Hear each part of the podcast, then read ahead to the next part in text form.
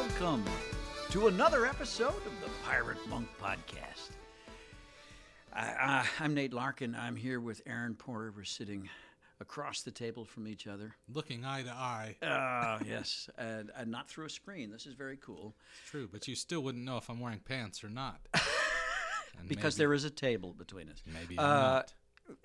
I am a little disappointed because I imagined a month or so ago that we would record this episode in Scotland.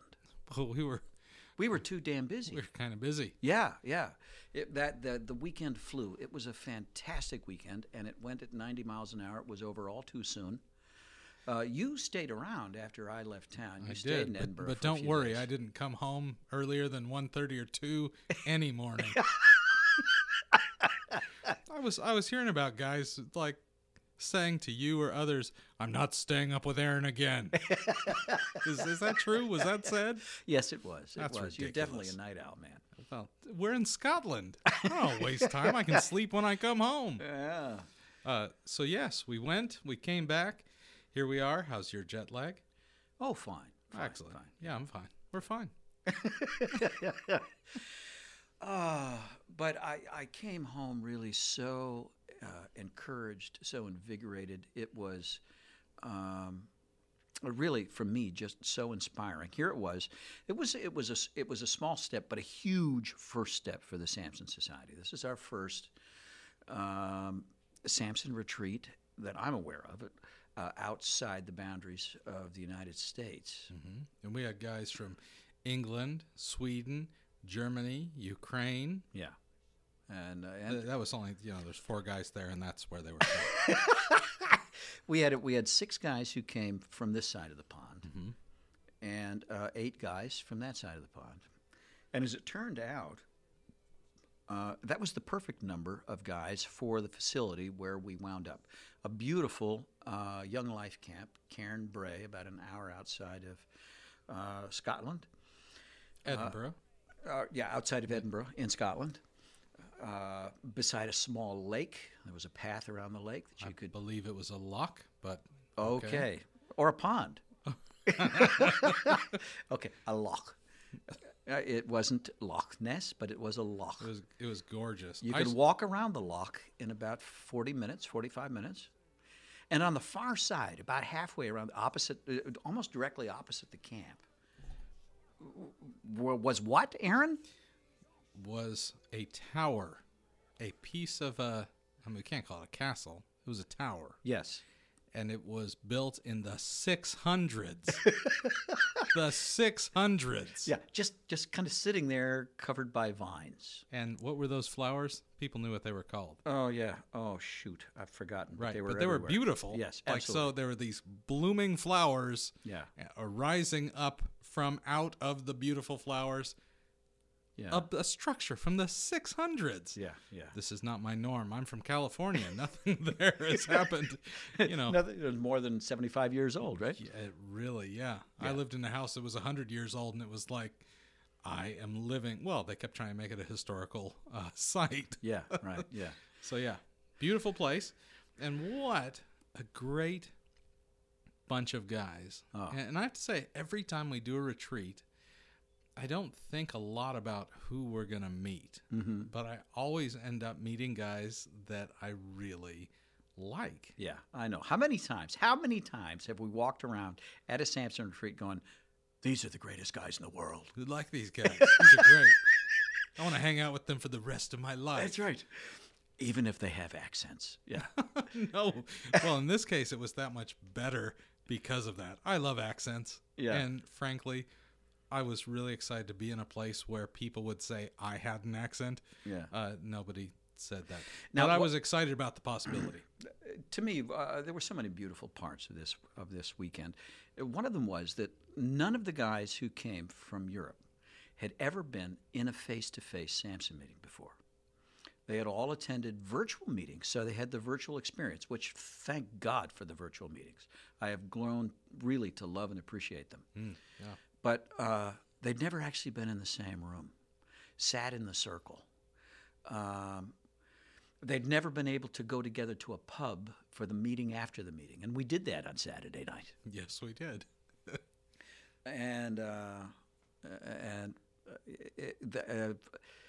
It was like oxygen to these guys. You could just tell. And they said so in so many words. Well, we're going to hear it because today it's all about letting the guys talk for themselves. Oh, okay. And we're going to get some interviews of guys where they're talking about only doing virtual meetings and what it meant to be face-to-face. We're also going to get some interviews from that pub we were in while we were eating haggis. It's going to be kind of a bonus feature for those that don't want to listen to veiled references to testicles throughout. Yeah, but who doesn't want to listen to veiled references to testicles? I don't want to listen to veiled references to testicles. Oh, let's set the scene, though. Let's set the scene for our listeners. Please. The weather, I was prepared for unremitting rain, and it was overcast and raining when we arrived. But at crucial moments throughout the weekend, miraculously, the skies cleared, the sun peeked through. We were able to take our Silas walks, and here's what we did. You know, these guys, it was great. Almost all the guys who came had a Silas. They maybe had never been in the same room with their Silas before, but they had an ongoing relationship with somebody that they'd connected to through virtual meetings. But we sent them off on Silas walks and actually mixed it up so they walked with a different guy each time. Except I had the same guy both my first sessions, which was awesome. Okay, yeah. I won't say who it is. We did it completely randomly, and if it was going to be random, then there was a chance that there would be a repeat, and you were the chance. But guys got to have very frank, open, honest, caring, time with a caring, compassionate listener, a fellow broken man, right? Yeah. We're able to tell the truth in a beautiful setting. Yeah. Walking around the loch or sitting in one of the chalets. The chalet. Boy, man, sounds like we're skiing the entire time. It's awesome. And unpacking their stories from three different dimensions, three different directions during the course of a Saturday, a Friday and Saturday. And then I do have to say, I know I told you this before, but I do want to say it on air, Aaron. I knew you were the man to wrap the weekend, and you brought it on Sunday morning. I don't recall having ever heard a more compelling, a clear and compelling presentation of the gospel than you gave on Sunday morning. Well, I appreciate it, but it's the gospel. How's that? How's that not awesome? It's great. And you know what? When we talked, I'm gonna reveal something. When we first talked in our one meeting, setting this up, we had said let's do the same walk with the same guys, and we talked about why. Then we got there, and all of a sudden we went, okay, let's just mix it up. I thought, okay, I'm not going to make a big deal about it. Yeah. This is not what we planned. But then after my first walk with my new friend, as we were walking back, we both said, man, I wish we could do the second walk together. This is lame. We're only doing one part of the story. Yeah. And then we both drew the numbers, and we got the same numbers for the second walk. And we're like, oh, maybe we can just let God work this out. I don't know. So it was great. And the walk didn't just take you, by the way. It didn't just take you past along rhododendron-lined paths and past... Rhododendron. Yes. That's the flowers. Yes, and past a 7th century stone tower. It also took you through a pasture with authentic Irish cows in it, I guess. There were... Oh, man. We met some... Oh, hold on. We got... Yeah, not Irish cows. Scottish cows. No, we met some drunk women in Edinburgh that... Scottish cows are not drunk women. No. Okay. But we met some drunk women... who were not Scottish cows. That's a terrible thing to say. Anyway, go ahead. They taught us some words about... There's words for these Scottish cows. I can't remember them. Tom Mocha would remember. Okay. Because he was cornered in a room. And we weren't sure what was... Okay. Yeah, we weren't sure what was happening. Okay. And then they came up and talked to the rest of us, and we went, oh, that's what was happening. He was truly cornered. So these Scottish cows have a great name. Okay. And any of you that know Tom Mocha, or write to him, ask him about it. He'll remember. Yep. Then we went to Edinburgh after this conference. Right. And for these guys... Most of the guys went with us. Yeah. Okay. And that was the meeting after the meeting. And we're going to hear some other interviews where they talk about it as such, that at the camp, we were just deep in the conversation. Yeah. And then we went to Edinburgh and we just hung out. Yeah. And we ate. We played pool with some local people. Threw darts? Oh, my gosh. Okay. Pause on this thought. Yeah. I was so looking forward to playing darts in Britain. Yeah. We found the one place. I looked for the next 3 days for anywhere that had darts. Yeah. They're gone. And here's the the only explanation I got from a Scottish person was, we legislate a lot of things for safety. Oh, really? And that's all they said, which implies they took all sharp-pointed objects out of the country. There was literally... And this dartboard, where was it? Go ahead, describe it. There was one pool table. It was right beside the pool table. So if you swung around to make a shot, you'd be in the line of fire. Yeah. So the people playing pool had to stop if you needed to hit from that end of the table to let the people throw the darts. Unbelievable. Yeah. But I will note, Brother Ben from England. Yeah. We won the last game against those Brits. Yeah. Me and you, buddy. Yeah. We beat them. But it was the meeting after the meeting. It was the chance to just get to know each other and talk. And many guys stayed another night. Yeah. And it was kind of like as the next 3 days wore on, people just drifted off to the airport. But it was the most extended meeting after the meeting ever. Oh, that's awesome. So Scotland is an interesting place. Church of Scotland, Presbyterian. Right. John Knox. Yeah, John Knox. So the night that we went to the pub, there was a soccer game going, a football game going, a football match. Sorry, what do I care? I don't even care about when it's soccer. Okay. So many of us went downstairs to hang out with locals. Uh-huh. And then many guys drifted away until it was just me and Brian, one of our speakers from around Berkeley, California. And one other of our friends. And Brian started hanging out with the locals. As Brian is wont to do. Oh, man. Brian, he's going to listen to this. But Brian is the most like my dad of anyone I've ever met. He can talk to a stranger. The rest of us just drift away and go do something else. And then he calls when he's done talking to them. Right. So he was doing this. And one woman I saw... go from the upright position to laying on a bench passed out. Okay.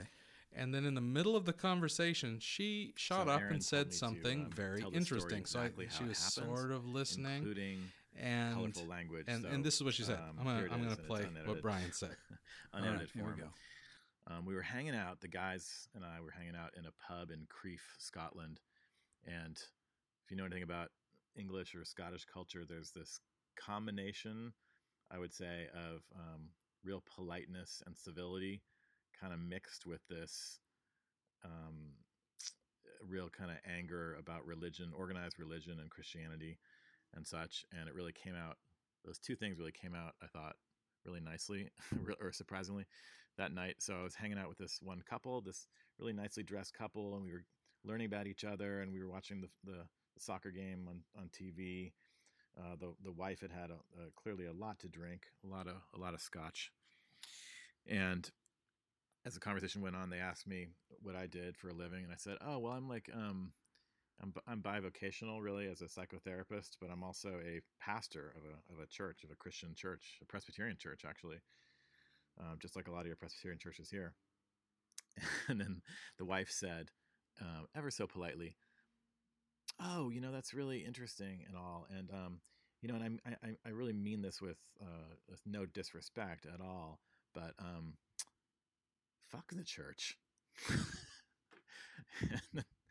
and then she went on to say, like, why she was upset at the church and stuff, but it's which I could acknowledge the sins of the church and all that. But it was this, nice moment in vino veritas, as they say. In wine, there's the truth. In whiskey, there's the truth. So she told me her honest feeling, but I think it was, we bridged the gap a little bit between her misunderstandings about Christianity some, but I was happy for her unvarnished take on the Christian church.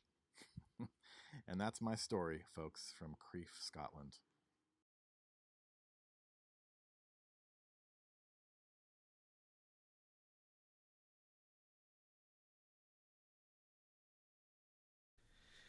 So he did not really emphasize what happened that night, which is a woman laying on a bench, popping up saying, "No disrespect, fuck the church." Matthias and I were driving back with him. He's telling this story, and it happened right next to us. And he went on to give the rest of the conversation. Yeah. And I thought, man, like what Brian said, there's something really beautiful about whatever happened there. Yeah.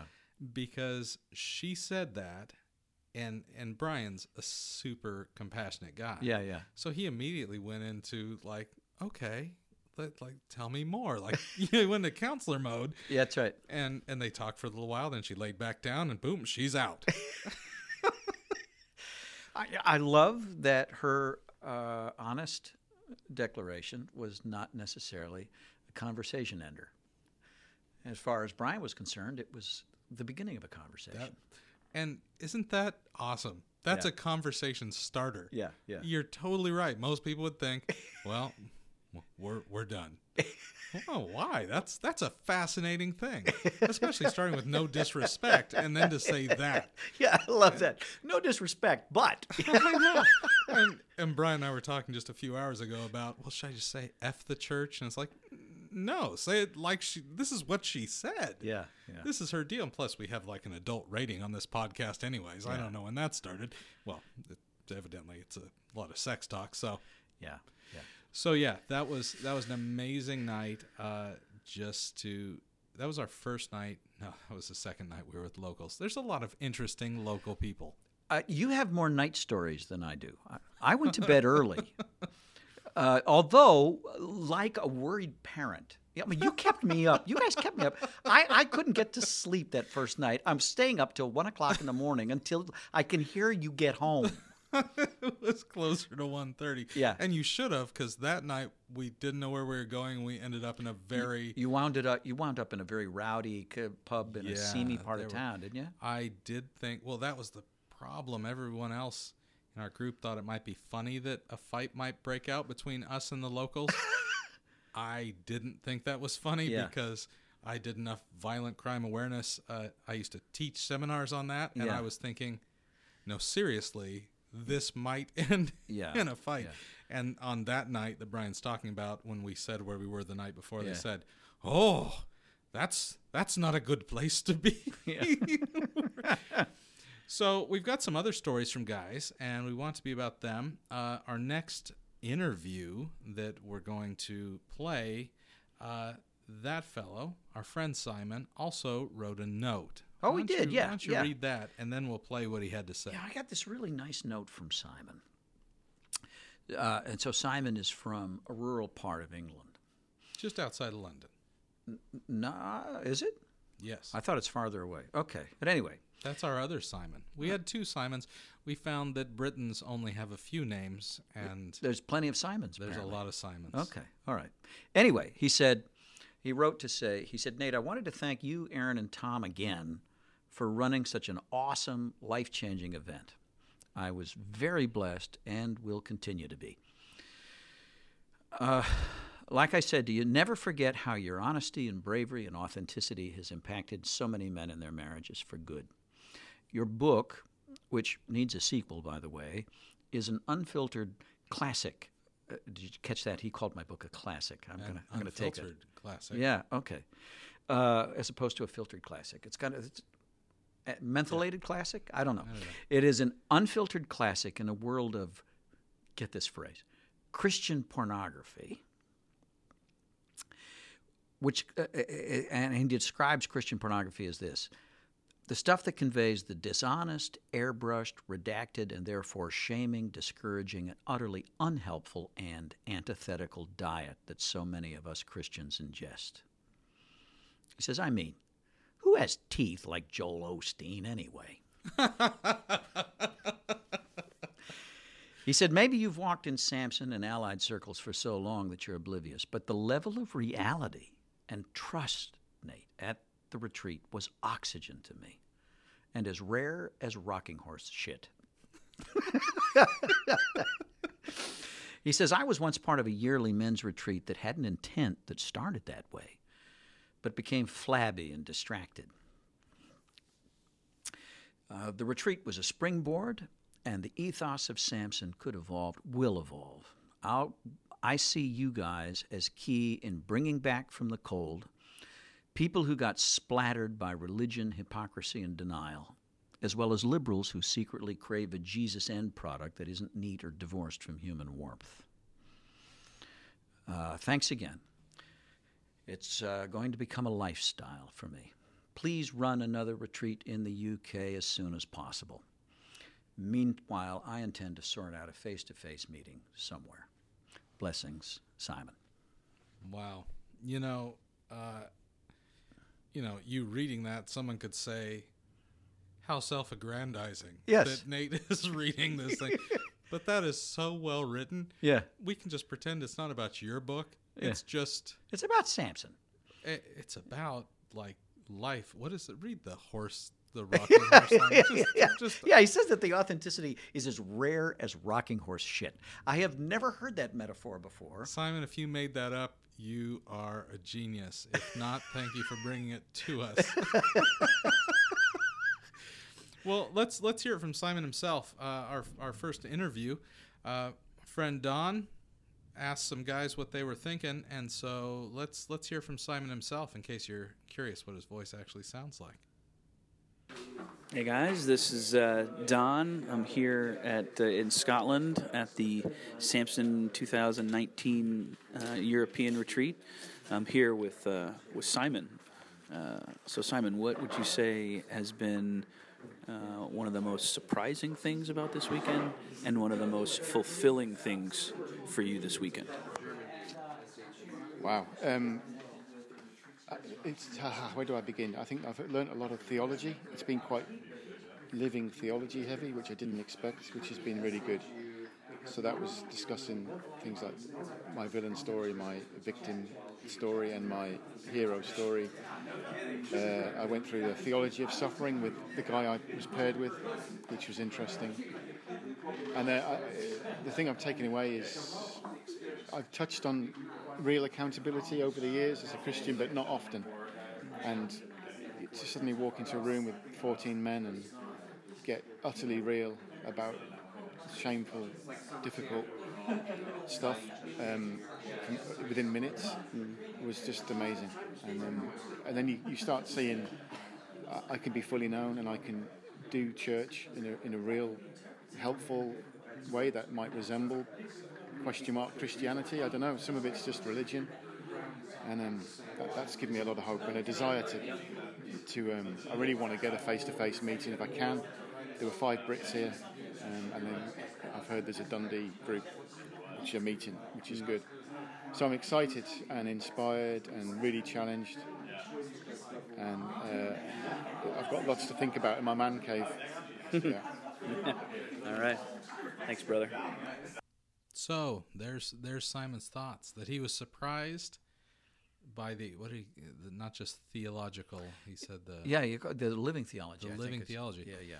That I really love that he said that. Yeah, because sometimes it's easy to say, oh, we're just doing recovery stuff. We're just doing like real life stuff. It's not those deep theologians. You know, we can tune into that. Mm-hmm. That's ridiculous. This is. I often, in my own mind and world, think about the peasant theology of Jesus. Jesus' theology was for peasants and real people. Yes. Not for ivory tower intellectuals. Right. So there's so much that happens in our conversations that isn't you know, let's break out Burkhoff's systematic theology and slog through that. Yes. But it doesn't mean it's not deep, because it's deeply important and transformative. Yes. Absolutely. Absolutely. And I love that we were talking about the gospel all weekend long, but in ways that were very directly connected, without the use of code words, without, vague generalizations, very specific, personal detail connected to our own lives. Yeah. Yeah. So I love what Simon had to say. We have another Simon that was there this weekend. We have a plethora of Simons. We had a plethora of Simons. Do you even know what a plethora is? Yes, okay.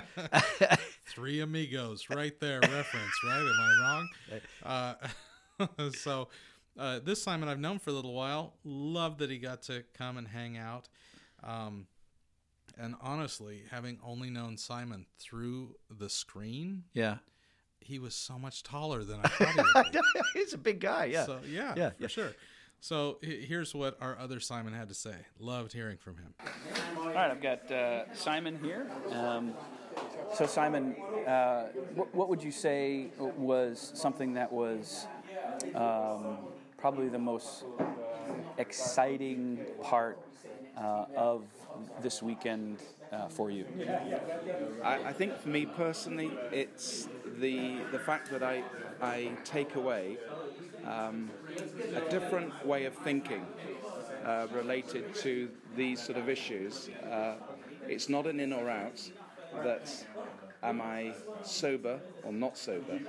It's really, am I living fully and being the best me that I possibly can be? And anything that doesn't match that is less than. So that is a real encouragement, which I take away. And if you were to what would you say to men who are out, listening to this podcast, who may be feeling isolated and alone in their struggle? What does something like a weekend or Samson mean to you? You're not alone. And there's always hope. Amen. And someone has always trodden the path that you're treading. To me, I know it's hard to pick up the voices of the guys that Don is interviewing because of all the background conversation. But to me, that background conversation is the most beautiful music in the world. Hmm. Those conversations, you heard that talk in the background, that conversation went on all weekend, and it wasn't surface shit either. I mean, there were times we could joke and we could talk and all that kind of stuff, but this wasn't a group of guys holding their cards close to their chest, being very careful, not interacting. It's amazing to me how much conversation, good, honest, deep, healthy conversation went on the weekend. And if that's a little distraction in the background, I'll take it. I really liked what Simon was saying was such an important gospel theme, which is what every father wants for his child, his deepest hope, is for them to experience life fully them. Yes. So it's not just, and I've talked to people where they started by saying, well, for them to be happy. And then the more we talk, they're like, no, I don't care about my kid being happy as much as being who they are, living out their potential, living out their gifts. Yeah. That is not a human-focused theology. Mm-hmm. What Simon's talking about is God made us in a way that he delights in. Yes. Then He redeemed us through Christ and empowered us through the Spirit. We've already got the Trinity in this whole mix. Yeah. And every parent desires that. And when we aren't living up to that, it's not an in or out thing, like Simon said. It's just simply heartbreaking. Yeah. That we're not experiencing life Yeah. The way God made us. And I love that he brings that up. So, yeah, and I also loved that background sound as well. And, you know, sometimes it was just fun. I mean, there was times that disc golf was played and some people lost. Yes, I did play golf in Scotland at one of the older courses in college. Well, it was Frisbee golf, but it was golf. And it's amazing. I wish listeners could have been there. I did post some photos on my Facebook page. I mean, we're in Scotland next to a loch playing, and they'd cut this course out for these ancient oak trees. We're playing around oak trees, and then where druids had marched around, and then there's this one hole takes you past a hill, and the entire side of the hill is a rabbit warren. Oh man, did we have fun talking about that till we had to walk through it and our legs went into the warrens. There must have been 150 rabbit holes in this thing. The whole thing was just honeycombed with rabbits. Yeah. Yeah. Anyways, yeah. So we did play some Frisbee golf too. We had some fun. Yeah. All right. Well, let's see what our next interview holds here from Don.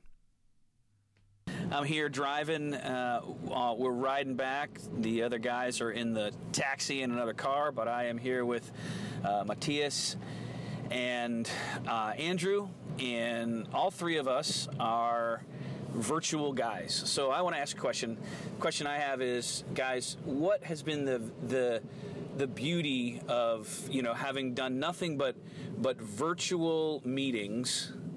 What would you say has been the best thing about being here this weekend with, you know, 14 other men all around the world for Samson?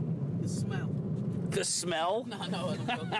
Yeah, well, I did fart a lot. No, I'm just kidding. You can't really replicate that on virtual. No. I think there's just a little bit more realness about it. Not because guys are being more real, but because it doesn't switch off just because the meeting has ended. Yeah. You still get to hang around with guys, go and walk about the areas and chat and just interact and be, but you know, it's not like when you have a meeting. Obviously you've enjoyed the meeting, but the meeting's done, yeah. The video's switched off and you go back to life. But in this kind of setting it's a little bit different, and it just feels that bit better, yeah, that much nicer. Right, so you know, I think we do our best to replicate with Slack by chatting, and we can call anybody of our brothers, and sometimes we can even probably do a video chat, but you know, there is that uniqueness of the meeting after the meeting, right? Yeah. Yeah. Yeah, I particularly loved going to the pub last night, and, you know, we were at the Tower Pub, and the bar, you know, in the room next door was doing the Champions League. You know, Liverpool was playing Tottenham, and I didn't really care about either of those teams. Matthias just loves soccer. So, you know, but I loved the fact that we had that time together, the value of the meeting after the meeting. And for me, just being able to walk with a guy one-on-one throughout the day on Saturday and explore our shit, you know, talking about, you know, I think focusing on our stories from a flesh perspective of I am a villain, I am a victim, I am a hero, and then hearing today and reminding us about our gospel narrative is that I am a restored son of the sovereign Lord. I know all that, but to be able to share that one-on-one with brothers and in conversation was huge. What about you, Matthias? For me, there, you know, two differences that I see. One is this was a retreat, 2 days, and then you have a meeting, which is normally 1 hour. Yeah. So there is, you get so much closer to people. You have so much more time to talk. There is no time limitation whatsoever. Even though we said, couldn't it be 1 week? Yeah. So that is one thing, and then there is a difference between a physical meeting and a virtual meeting. Even though with soon we can now see each other, which I think it's much better than, you know, just being on the phone. But you sit in a circle closer, or we sat in a meeting closer, and that is a difference. Yeah. And for me, Christianity, you know, sometimes is very theoretical. Being in a room, talking to each other, seeing each other, you know, it becomes much more real. So these are my two differences. Yeah, amen. So, all you virtual guys out there, if you have the chance to go on the retreat coming up in November, do it. You know, a number of us spent a good amount of money to get over here, but I was thinking about the fact that I spent thousands of dollars on porn, you know, we reaped the negative cost of that, and yet to spend whatever it cost me to get over here for me from Germany wasn't as expensive as some of the guys that came from the States, but I'm pretty sure everybody would say it was worth it. So just making a public service announcement, do whatever you can to get to that retreat, and you will not be sorry. Save up, yeah. Save up, put some money away in a hole somewhere every month, and eventually you'll have enough. Yeah, amen. Yep. And then you'll experience it. That's good. Thanks, Andrew.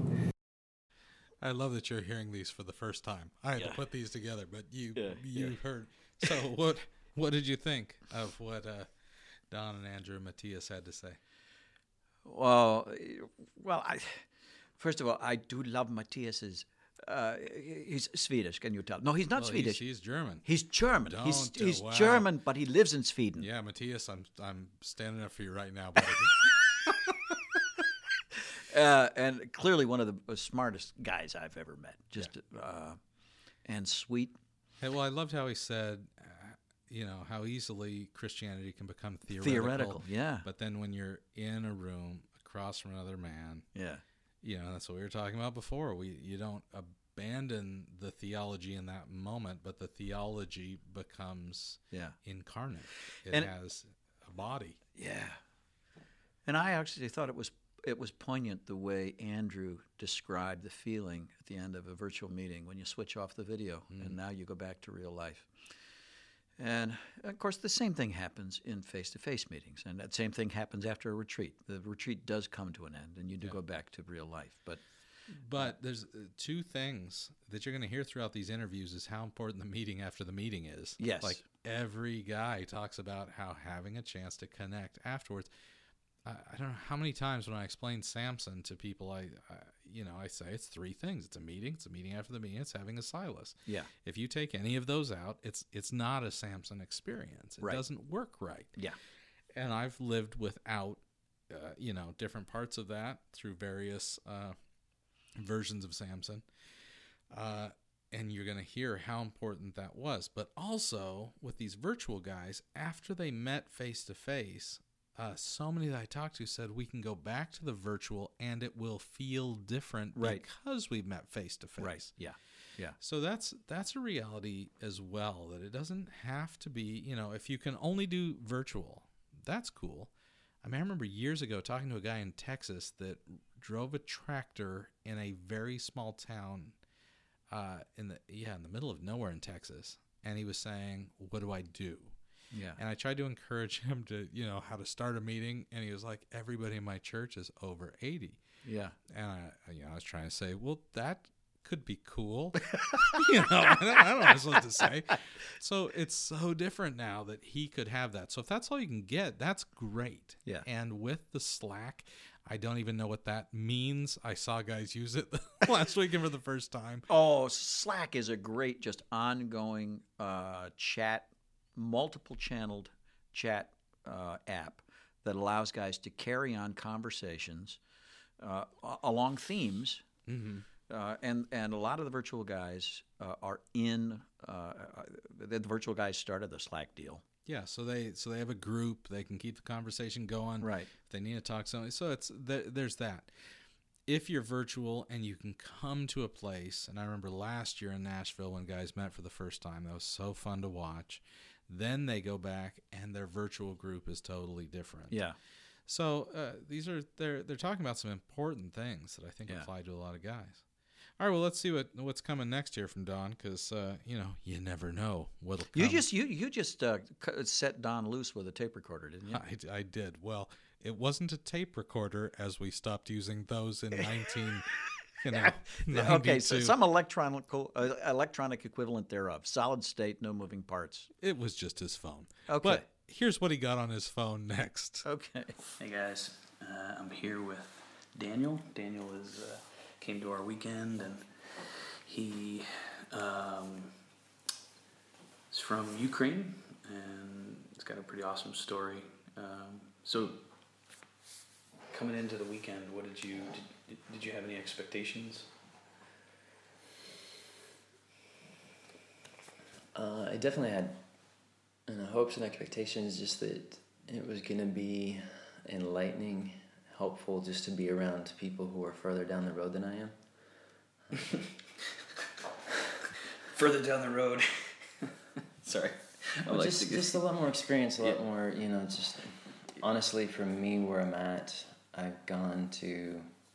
live in Ukraine, I'm an expat living abroad. Mm-hmm. I went to my pastor earlier this year, and in a number of situations been looking for a mentor and not been able to find that. Someone who is constantly checking in, recognizing their weaknesses, and understanding that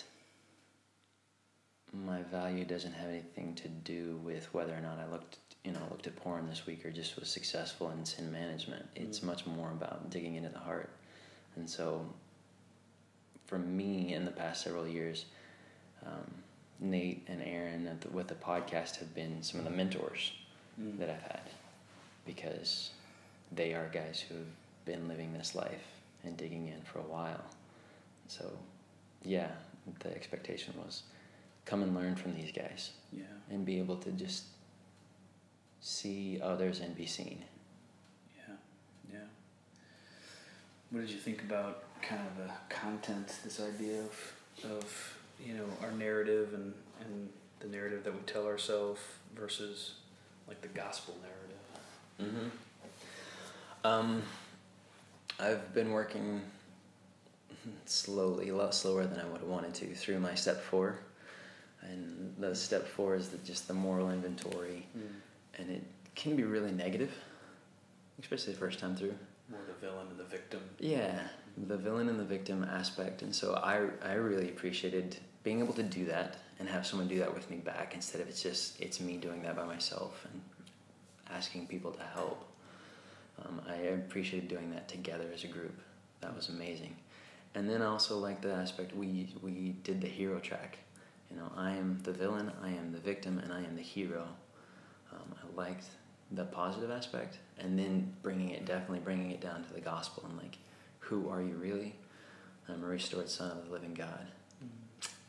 I love the fact that I've met these guys, and I want to go have virtual meetings, with you and with Ben and Paul and others, because I know you now. Yeah. That helps a lot. Me too. And it's, for me, I know, I sit at my church and looking around, wondering how many guys feel like I felt 2 years ago. Just terrified, alone, and just almost hopeless, almost like on that verge, Like you're the only guy, you must be the only missionary who's going through this. Yeah. Right? Like everybody else has got their shit together or something. Yeah, and so feeling that, and to where like now I look around going, I know over half these guys feel that same way. Mm-hmm. And just hoping that we can bridge that and just say, stick up a flag saying, anybody who feels alone, come over here, just give it a shot. There's a lot in that. I was blessed to get to hang around Daniel for 3 days, 3.5 days. Yeah. after the retreat. What a great heart. What an interesting guy. And a guy that's just fun to be around. Yeah. There was something he said that struck me, his desire for a mentor. Mm-hmm. I had such a deep desire for a mentor from my late teens. Yeah. I actually went to 3 different guys asking them to mentor me. Yeah. And was rejected by all of them. And after the third one, when I was in my early 20s, I was like, okay, screw it. I'm done. There's nobody out there. And in the end, I never did find that old, wise sage, that experienced guy to be a mentor. But what I did find were men to walk with. Yes. And I never even thought that was an option. Yeah. Not a mentor, but men with. I like that. Wow. Yeah. And so, man, when Daniel was talking about that, it just kind of clicked with me that I stopped wanting it after I found men to be with. I had the same experience hunting for mentors. And then all of a sudden, in the blink of an eye, everybody's looking at you to be the mentor, right? Well, you're pretty old. Yeah. No, but here's what I have found. It really is men with. It amazes me. The many voices that God uses to talk to me. And sometimes the encouragement or correction or instruction or the kick in the ass I need comes from somebody else. Sometimes it comes from my own mouth as I'm giving some word of advice to somebody else, and it suddenly hits me that that's exactly what I need to hear. Man, how many times are we our own mentor through the power of the Holy Spirit when we're in community with other people? But these conversations, these helpful conversations, the wisdom that I need seems to come at the right time as long as I am not alone. Or if I'm...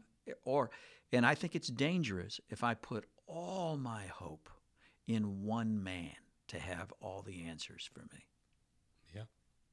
Yeah. I look back trying to think what I was actually after when I wanted that so badly. Yeah, yeah. I had a great dad. I don't think I was in search of a surrogate father. Mm-hmm. It was something else. I think a lot of it for me was approval of someone to look at me and say, "You got it, kid." Yeah. I don't even think it was as much. I mean, Daniel's coming from a much more humble perspective. I think I wanted someone to see what qualities I already had and to affirm them, not even to learn something from them. Yeah. But that is still one of those gospel-less realities that I already have that completely in Christ. Mm-hmm. I don't need somebody else to say that I've got it because I am complete in Christ. Now I need other people to help me learn how to live out what I already have. Yeah. And that's the difference. So, yeah, I love it.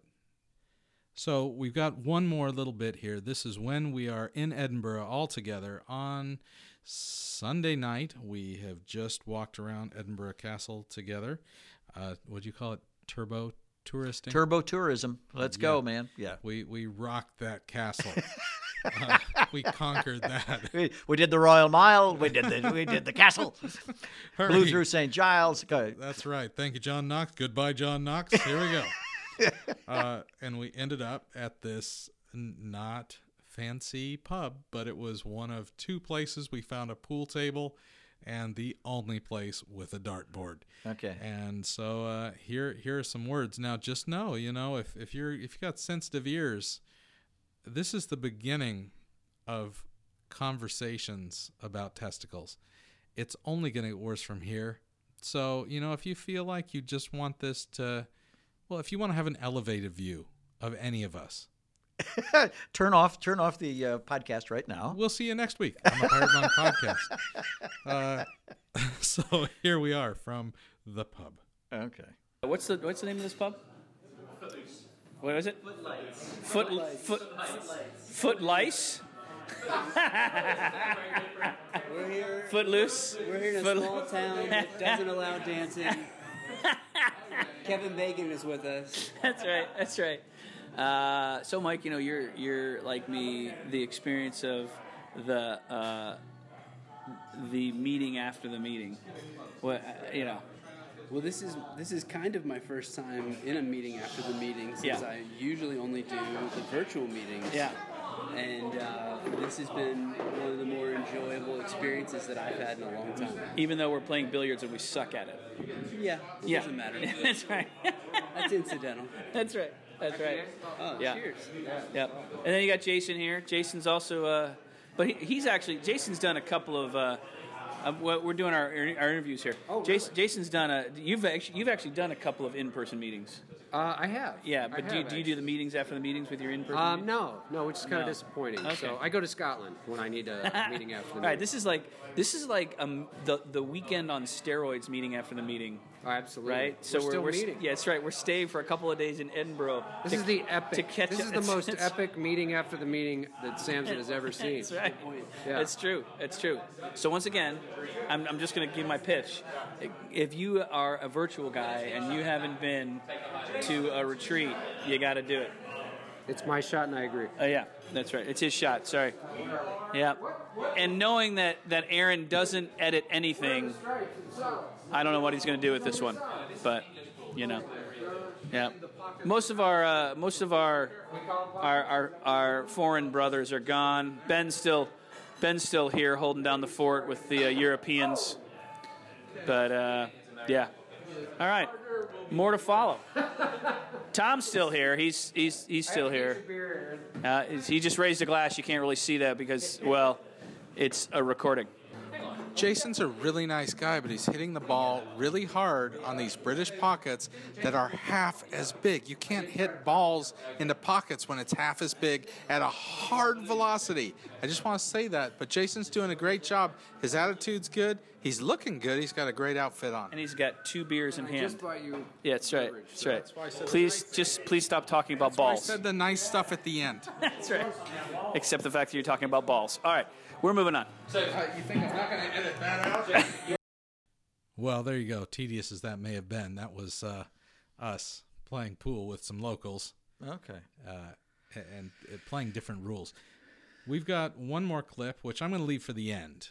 Okay. We're gonna end it. Okay. And then they can listen if they want, because that's really where the testicle talk starts.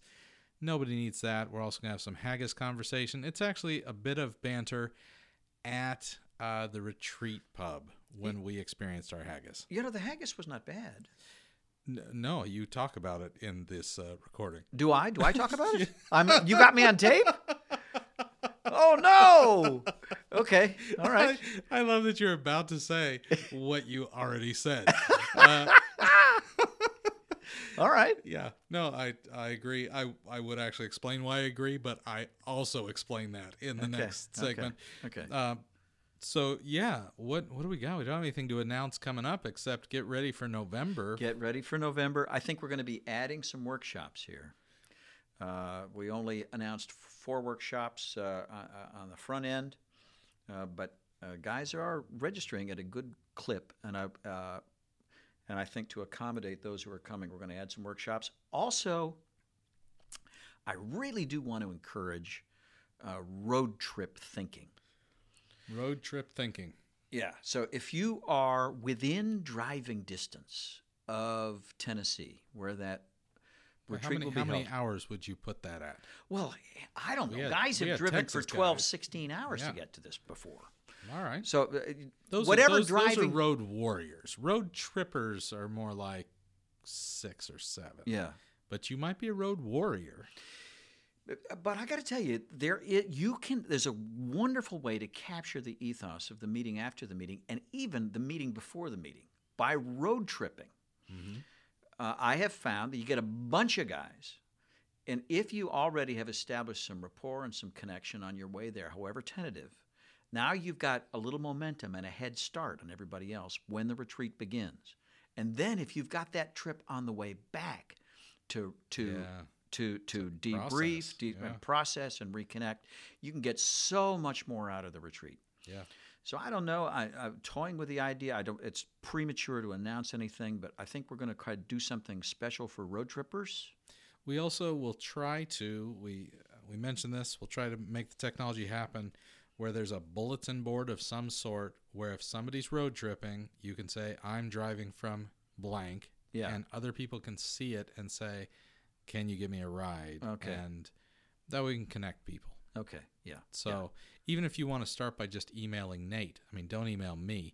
But if you want to email Nate, he'll keep track of that, give it to Tom, and we'll figure out some way to get the information out. Sure. Send me an email. Just send it here to piratemonkpodcast@gmail.com, and we will do everything we can. We have not yet constituted the transportation team for the weekend, but that'll be set up soon. Meanwhile, I'll handle inquiries. And though our time was beautiful in Scotland, the place that we're meeting, same one as last year, I don't remember the name. Lakeshore Camp in Eva, Tennessee. Yeah. Totally beautiful, and hopefully this coming year during Intimate Times they'll be having the Civil War reenactment. You'll hear cannon fire. It'll be spectacular. But it really was a beautiful setting. Yeah, yeah. So I wonder who wins the Civil War in this year's reenactment. Do they flip a coin or have a town meeting? I don't know. I haven't been to one yet, but man, now that I'm in the South, I got to check that out because I want to see how it ends. Yeah. All right. Well, hey, this has been a great conversation. Good to see you back home on this side of the pond. Good to see that you've recovered. So you're going to close us out with some testicle talk? Is that how this is going to end? If you want to stick around, and please don't feel obligated. If you want to stick around for testicles and haggis, here it is. And so we will see you next time here on the Pirate Monk Podcast. All right, we're sitting here, Jason, at the where are we? We're at the gastro Tower Inn in Crieff, Scotland. And we just had dinner, and we finished up our dinner with some. What do we have? I believe the culinary terminology was haggis balls. It's not haggis balls. They were haggis. Bonbons. Bonbons. They look like testicles. I mean, they're kind of perfect. Anyways, but yeah, if you had perfect, well, see, I don't want to talk about yours. Anyways, so how did you enjoy your bonbons? They were exquisite. Nate had one. Tom had one. I think we all liked the balls. Yeah. Wait, Nate. We like balls. It was not bad. I agree with that statement. There was nothing I can point to that was bad about it, and yet I still feel uncomfortable for the haggis. What is haggis made of? Two lonely balls sitting in the bowls, and nobody is touching them. It's like a junior high dance. It's let's put it in the corner of the room, and let it just watch all the rest of the fun. That's the reason why, if you watch the movie So I Married an Axe Murderer, Mike Myers says that haggis was born on a dare. Yes. So what is haggis, Nate? Real quick, just give it, and then Jason's gonna explain what excited him most about the haggis balls, but. I actually have no idea what haggis is. It's somehow. Intestines. Oh, yeah, sheep intestines are involved. See, I'm glad you're telling me. All right, Jason's brought it up on Wikipedia or something. It's got to be true. I'm so glad you asked, Aaron. Haggis is a savory pudding containing sheep's pluck, minced with onion, oatmeal, suet, spices, and salt. Yes, mixed with stock and cooked. While traditionally encased in the animal's stomach. So it's kind of a sheep's stomach with a bunch of stuff that's a little bit gross, but tastes really good when deep fried. It does prove that anything deep fried tastes fine. And you wanted to make sure on the podcast that the listeners were aware of what? I witnessed you portioning out these haggis balls with your credit card. It was a debit card. A debit card, and then proceeding to lick your debit card to clean it of the haggis remnants. I don't know why that was important to you, but it has now been stated. It happened, and I feel like my debit card is the better for it. Can I borrow it? Because there's still two balls here we need to cut up. Yes, you can cut the remaining balls with my debit card.